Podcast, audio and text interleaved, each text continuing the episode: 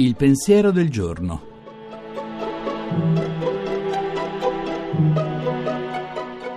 In studio Nicoletta Tiliakos, giornalista.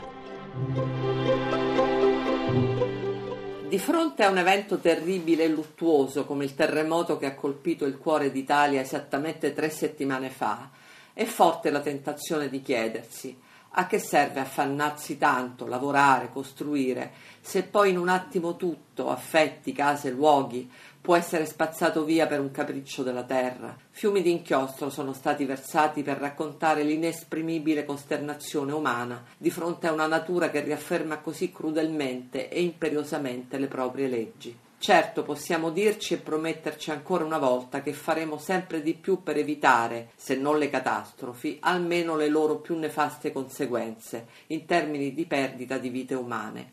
Ma non possiamo raccontarci troppe favole. La sicurezza assoluta non esiste e quello che gli antichi chiamavano fato o fatalità non accetta di farsi cancellare dal nostro orizzonte con un semplice atto di volontà, sia pur tecnologicamente supportata.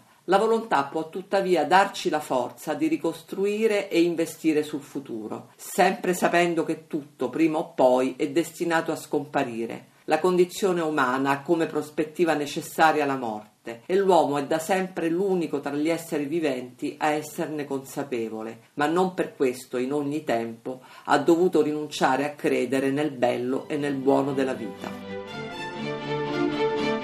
La trasmissione si può riascoltare e scaricare in podcast dal sito pensierodelgiorno.rai.it.